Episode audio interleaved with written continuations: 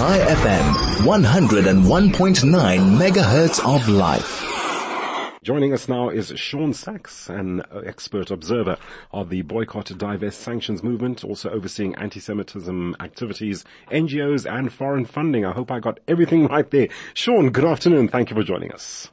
Hi, good afternoon. Yeah, that's a bit of a mouthful, but mostly there. Okay, well, great. I don't think you're going to complain any anytime soon about that, are you, Shaun, with all the accolades? Anyway, thanks so much for joining us, Shaun. Um, we're looking at the impact of uh, anti-Semitic agendas uh, directed towards the Jewish community and the impacts of extremists and shared paranoia and conspiracy theories. Okay, let's just reflect a little on recent events. White supremacist insightful demonstrations recently in Florida, in the state of Georgia, as well as online live streams. There's been anti-Semitic propaganda which was reflected and also distributed in Texas, California, Florida, and Arizona. Having said all that, uh, my first question to you is how bad is the scourge globally right now and why is there a resurgence? Um, I think it's one of those things that it's always been there. Unfortunately, since the dawn of humanity, um, people have always found a way to hate Jews, to blame Jews for everything, and that really has never subsided. Mm-hmm. What has subsided is over time, it has actually been forced underground with Jewish, Jewish sovereignty, Jews actually realizing that we don't need to hide, mm-hmm. and the fact that a lot of people are realizing that anti-Semitism is just plain wrong, along with many other types of discrimination. So people who invariably will find ways to hate Jews and blame Jews have retreated to the peripheries of society. Unfortunately, what has happened is over time, with new uh, new things coming to the forefront, uh, tragedies that happen around the world, mm-hmm. these same dark forces have once again decided that they can come out into the open and blame Jews.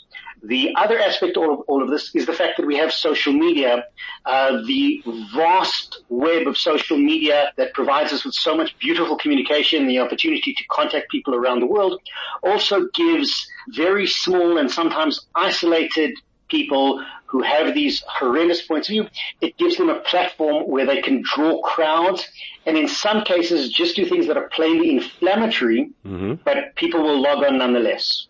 Shaun, what is the underlying reason behind these uh, supremacists and these uh, hate mongers and what have you? As you as you've mentioned, uh, there's always there's this trend to like if there's something going on.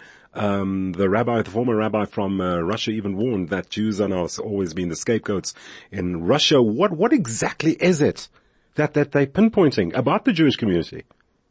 It's a it's a fascinating question, and I think yes. there's many academics who who have studied it. I really think one of the the best explanations for this has always been uh, the late uh, Sir Jonathan Sir Jonathan Sacks, the late chief rabbi of the United Kingdom. He actually put it beautifully in a speech he gave to the European Parliament shortly before he retired where he said people instinctively will hate the other and the Jews are the ultimate other in ancient times, we, we, even pagan times. Right. Sure things that many other religions and societies didn't do. Sorry? Sorry, you broke up there. I just thought we'd lost you for a moment. Sorry, carry on, Sean. No, I'm, I'm still here, I said. So Rabbi Sacks said that in, in ancient times, in, uh, if you want to even call it early historical times, Jews did things differently. Uh, one of the first things that we actually did, that if you want to go back to biblical times, we we stopped ritual sacrifices of people, which was earlier seen as antithesis.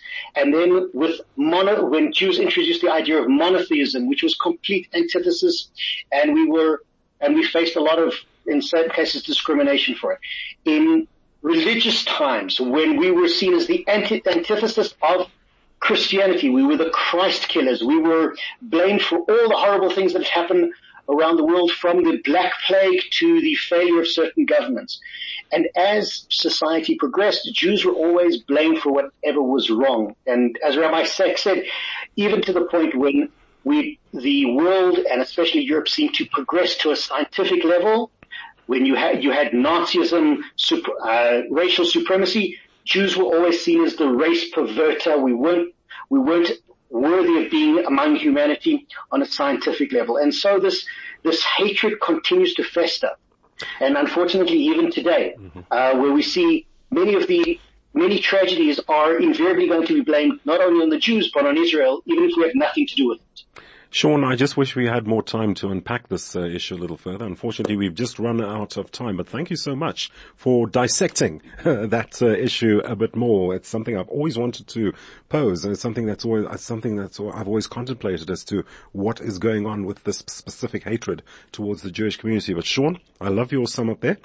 And uh, of course, I'm going to invite the listeners in on this and what their opinions are. Shaun Sacks, thanks very much for joining us uh, this afternoon. Shaun Sacks, an expert observer of the boycott, divest, sanctions movement, overseeing anti-Semitism activities, NGOs, and foreign funding. So, what did you make of that?